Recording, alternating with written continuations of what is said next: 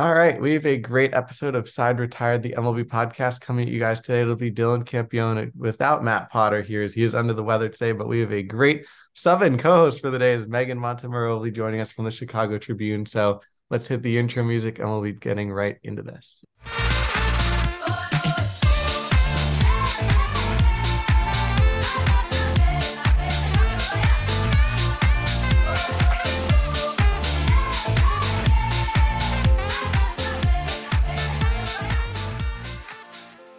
Hello and welcome to today's edition of Side Retired, the MLB podcast. It's Dylan Campione. And as I just mentioned, I know you love listening to myself and Matt Potter speak, but we are joined by a very special guest on today's episode. Is the Chicago Cubs beat reporter for the Chicago Tribune, Meghan Montemurro. Thanks so much for joining us and welcome to the show.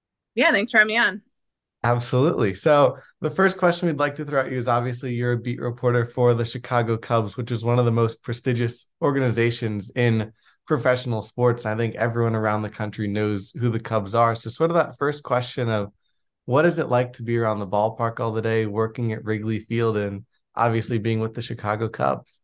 You can see something that's never happened or the team is doing well or not. There's always interest, which, you know, as a beat writer, that's that's really all you can ask for. Um, that through, you know, thick and thin times for however a team is doing on the field, um, that fans are still engaged and, and care what you write about. And obviously, the 2023 season was pretty interesting for those Chicago Cubs. I think interesting expectations going into the year, obviously proceeding and doing a lot better than people thought they would. And then unfortunately, just missing the playoffs. What was that run like? Obviously, encapsulated with the Dansby Swanson acquisition, the Cody Bellinger acquisition, and the team doing really good this year. Yeah, I mean, I think in like early mid June, you're thinking like, oh man, this is gonna be a really long season because you know at that point they're ten games under, things are looking really bleak. You know, they didn't play well in Anaheim. You know, they have to finish up a a three city West Coast trip in San Francisco. So like, you know, at that point, you're thinking like, you know, this could end their season before it really begins. Um, so it was really impressive just watching the way the group was able to stick together and really take as much of a cliche it was um, a day by day approach and not look too far ahead at like you know the mountain they had to climb to really just to even get back to 500 let alone in the playoff hunt. So you know really a, cr- a credit to you know david ross for being able to keep that clubhouse together. And then also you know the guys in there and the veterans for you know not not letting the season get away from them because it very well could have turned into you know a 90 loss team with the way things were going um you know in in May and early June in particular. Um and then at the end I mean you know it just seemed like when they weren't really able to add any relief pitching at the trade deadline outside of getting Jose Cuas you know who really just didn't have a ton of experience at the big league level that you know it kind of just felt like they very well could run out of fumes at the end. And that's kind of what happened. You know, guys started getting hurt, you know, lo- losing Adbert Alzolay, you know, to his injury for a good chunk of September was a killer. And, you know, once that group started getting banged up, it was just, it was really hard to overcome with, with how much effort and energy you know the team collectively had put in from you know that mid June to to mid September, and they just kind of seemed to run out of steam there at the end. Absolutely. I think one of the interesting things of the job of a beat reporter is that there are some years that it's probably not a fun experience and losing 100 games and it's like please let the season just end as soon as it can. And then obviously there's some seasons where there's World Series aspirations and it's a blast from day 1 to day 162. And it seems like you had a sort of mixture both in that April and May were pretty mm-hmm. not great and then obviously the middle of summer was oh wow, this team's actually pretty good. So what is the experience of a beat reporter like, especially in that sort of a time span where there's a really competitive team that you're covering versus a team that, all right, this is we need to figure out how to write some stories about this team. Yeah, I mean, it's definitely a balancing act. I mean, especially when you're covering a rebuilding team or a team that's not doing well. Um, it kind of depends. Like if you're covering a rebuilding team where the expectation was like, you know, hey, we're really because. You like you you know you expect that going in. You know you're looking for more feature stories or writing about you know what are they what are they trying to do organizationally to get back to being a winning organization and team. Um, and then when you have like those seasons where they're expected to be competitive and you know it falls flat, they don't finish even 500, then you're my, more diagnosing okay like what what what what what went wrong you know what do they do to try and change that? Who might be held accountable for those shortcomings? So um you know it, it, there's definitely a lot of different dynamics in, in how the season plays out. And then obviously when you're covering a winning team you know the, the games certainly matter more especially the later you get in the year. Um and there's still those opportunities to write you know featurey stories and an analysis. Um so yeah there's kind of like it's kind of like three different prongs of how you cover a team based on you know one expectations and then what they're actually doing on the field. Absolutely. So i guess this might be a tough question but do you have a favorite aspect of being a beat reporter? Is it writing the stories? Is it acting with the players? Or is it the whole experience in general? Um you know i would say it's kind of collective experience. I mean i really do like it do like writing feature type stories and um you know the analysis in-depth analysis that comes from not only like statistics based but talking to players or coaches about the whys behind what numbers might be showing. Um yeah and like all of that like a lot of those things come from being on the beat every day and talking to guys every day. And um it, it it's hard you know having done it before where you're covering multiple teams or maybe only covering home games it can be um totality of it that I enjoy, and especially you're seeing these same people pretty much every day from February 14th until the season ends, either you know in, you know at the end of October you know, or whenever their postseason run happens. So it's a lot of time that you're spending around these people, which can be good and bad. Um, but I think it it it creates opportunities to come up with and and report interesting stuff. Absolutely. And I assume one of those people that you got to know pretty well this season was the manager, David Ross, was with the Cubs for the past couple of seasons as well as as a player. But pretty interesting off season to say the least so far with the Cubs. I think a lot of people were expecting that David Ross would be back in that managerial spot next season. And then we got the bombshell, I guess we could call it, that Craig Counsell was jumping ship from Milwaukee and heading to Chicago. So what was it like working with David Ross? And then I guess sort of to transition after that of what happened over the last couple of weeks that now all of a sudden he's gone? You know, my three years of covering him, um, you know, was always pleasant to deal with. Um, you know, I'm sure both sides got sick of having to talk to each other twice a day for six, you know, months. But um, yeah, you know, I, I think he did um, a good job. I think, we, you know, touched on it of being able to manage the clubhouse and manage personalities and like that can be a very tricky thing. And i know there were you know at times valid critiques of in-game management and decisions um, which is an area that you know it seemed like he was still improving on and, and growing in.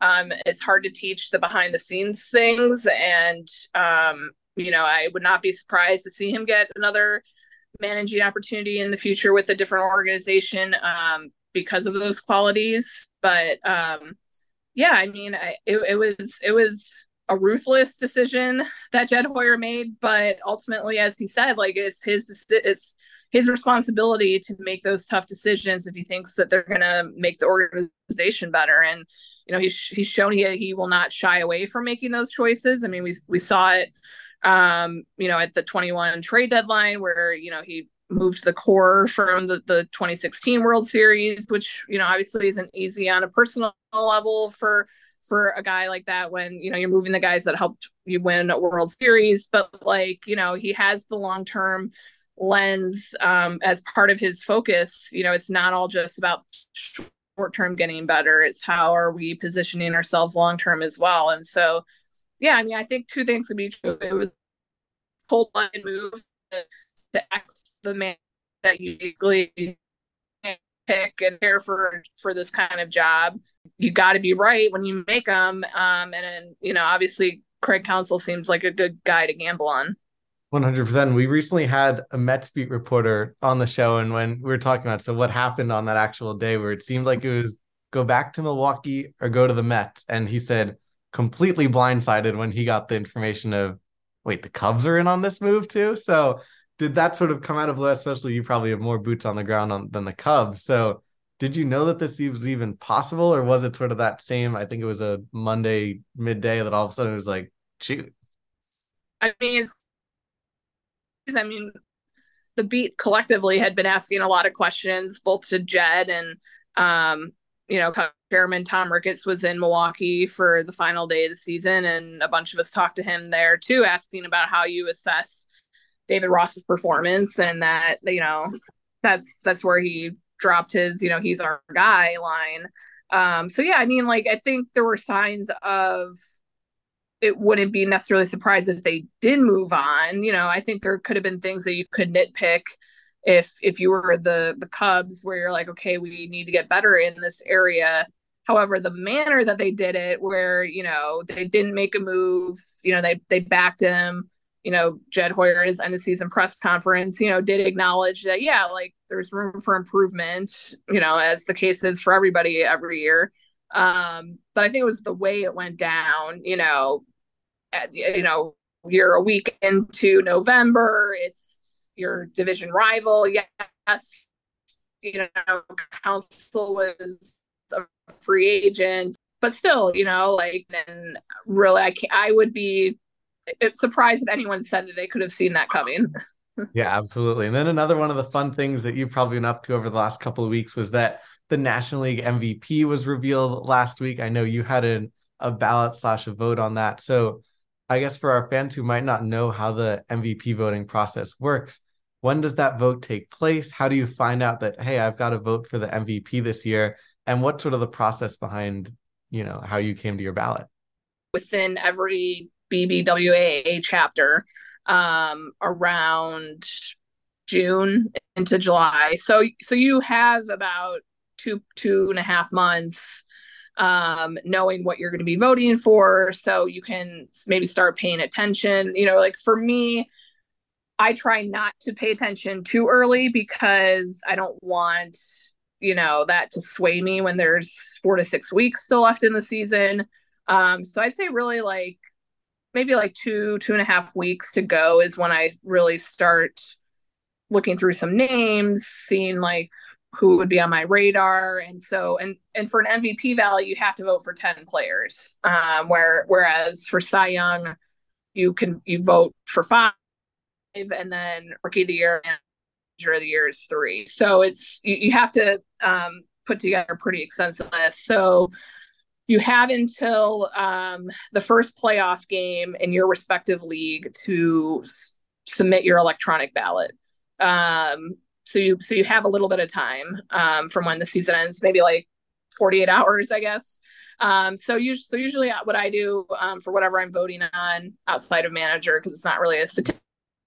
Um, I put together probably a list of like 25 names of guys that I could consider vote necessarily for you know the top of my ballot, but for maybe for down votes, and then they're all uh, I pull that it's you know, uh, runs rated plus or war or on base percentage. Um, so I probably put together, including defensive stats, maybe like up to like fifth stats to go through. And then I just kind of look through. I mean, the top five for me were were pretty obvious. Um, and then by the end of the year, I mean, Mookie Betts, you know, certainly deserved and warranted serious consideration for that for that top vote. Um, I think it was just really hard by the end of the year what Acuna did, um, and Betts had cooled off a little bit in that final month. So yeah, I mean it's really it's it's tough because I know those down those downvote ballot um, spots matter. So like you know I spend as much time, if not more, this this year because I felt like the top four to five spots were pretty clear cut for me. Um, trying to figure out like of the other 15 or so guys who who deserve the other five spots. So it's tough. Like you like as you look through the ballots, like obviously everybody has very different opinions. It's it's hard to weigh defense and how much credit you give that. Like it's it, like in my mind, it's not solely an offensive award.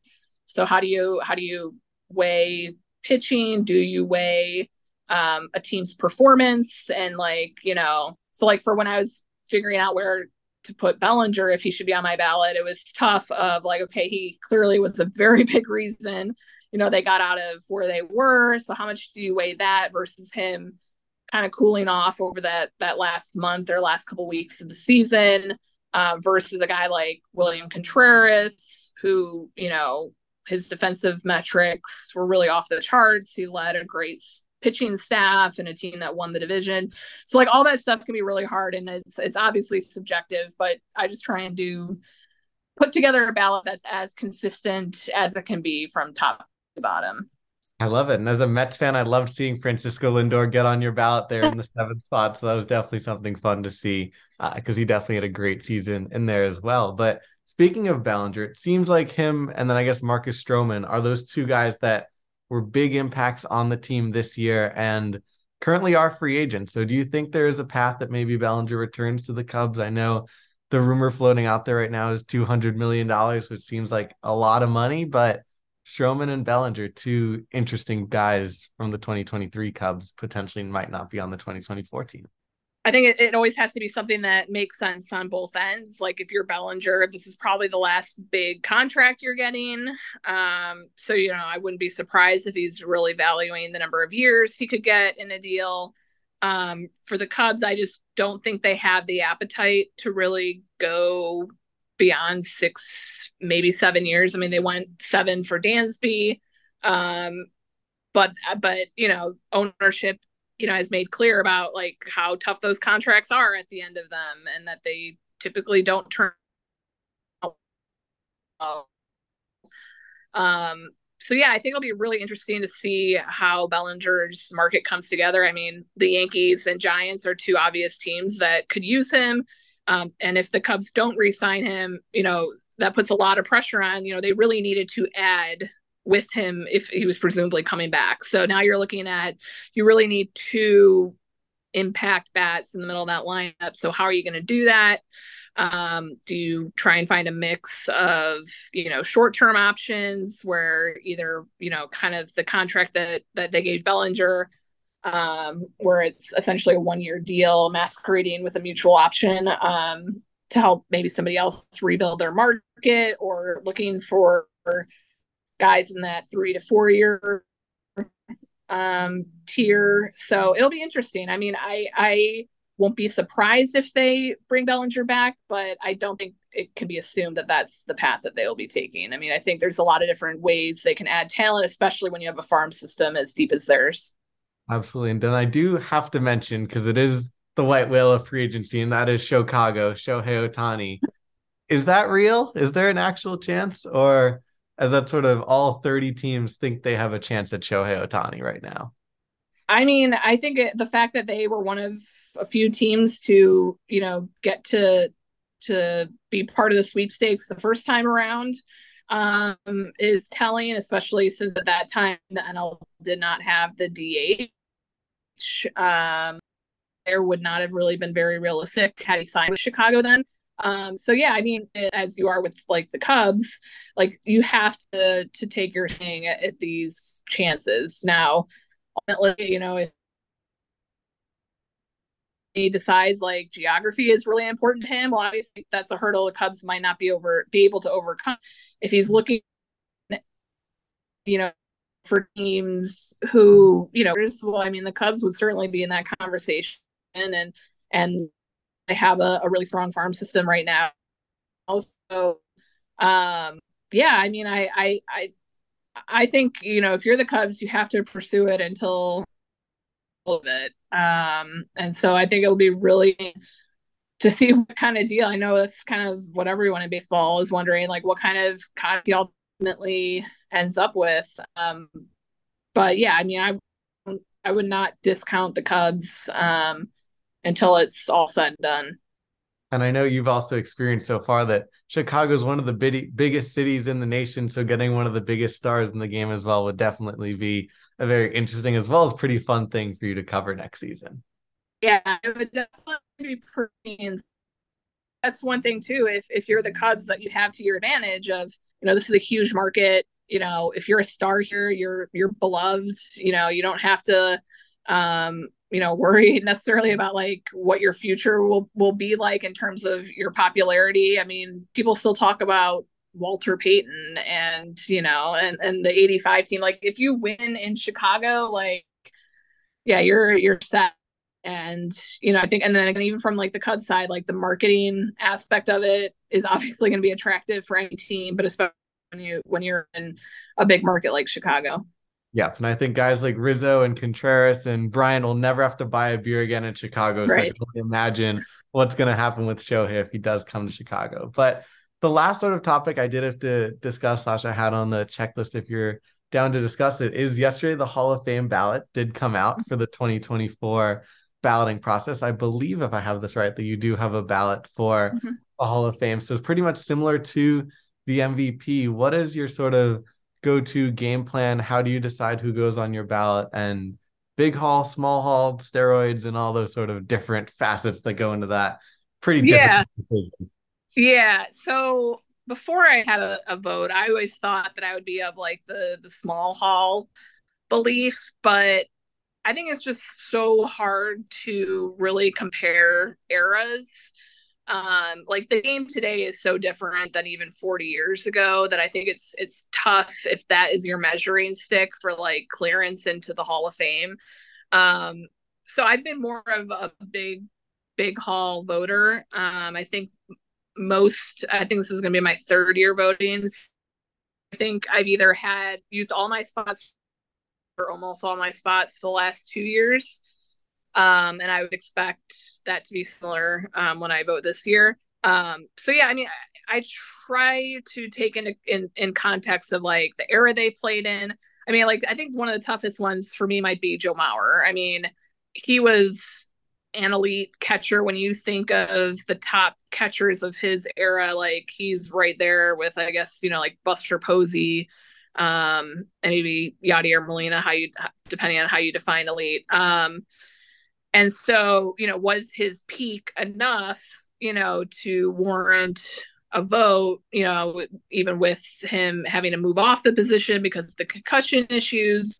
You know, Chase Utley is another one where like his peak and everything he did between offense, defense, on the bases, like you know, at his prime, he was one of the best players in the league. So figuring out like how to weigh those peaks versus maybe the injured years around them, um, I think will be tough um, for this ballot because there's a couple of guys like that, like I just mentioned with Mauer and Utley.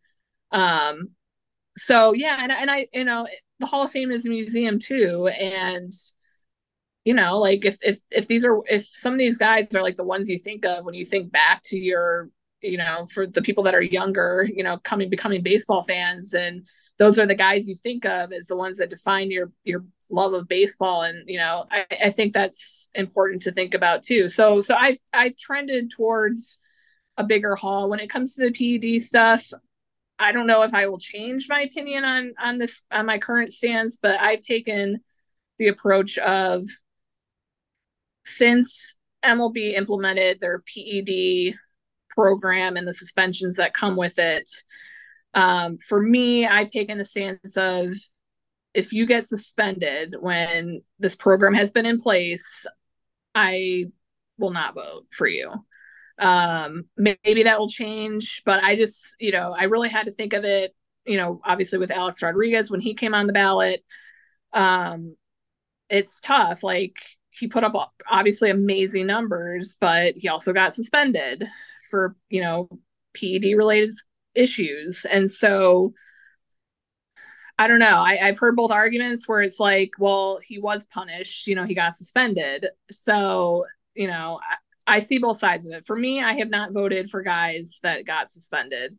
Um, I did vote for Barry Bonds and Roger Clemens when he was on it, when they both were on it um, because again, like the league turned a blind eye and let these guys revive the sport without, in my opinion, really any any consequence. You know, they they were the league was you know reaping the benefits from it too. So that's kind of where I've fallen on the PED stuff. I, people agree. I've some don't. I've heard it all on Twitter, X, whatever you want to call it.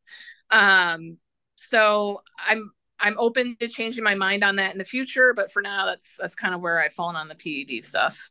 I like it. And this year's ballot's definitely a pretty interesting case. I think Adrian Beltre is the only for sure that I think no one will be surprised if he gets in.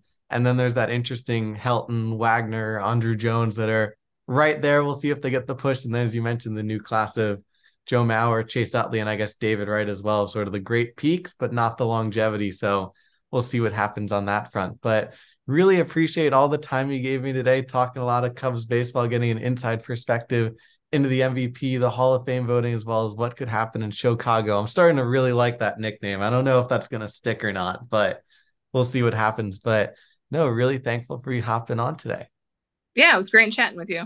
Absolutely. So the last question we always have our guests complete is sort of a fun thank you for hopping on the show is would you like to shout out anyone else from the baseball industry that you might know that might be a cool next person to have on?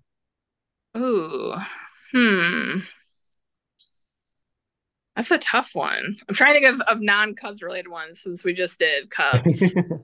I mean, honestly, I mean, I don't know how much of a podcast guy he is, but I covered the Phillies for seven years, and one of one of my favorite people to talk to, especially in spring training, was Larry Bowa.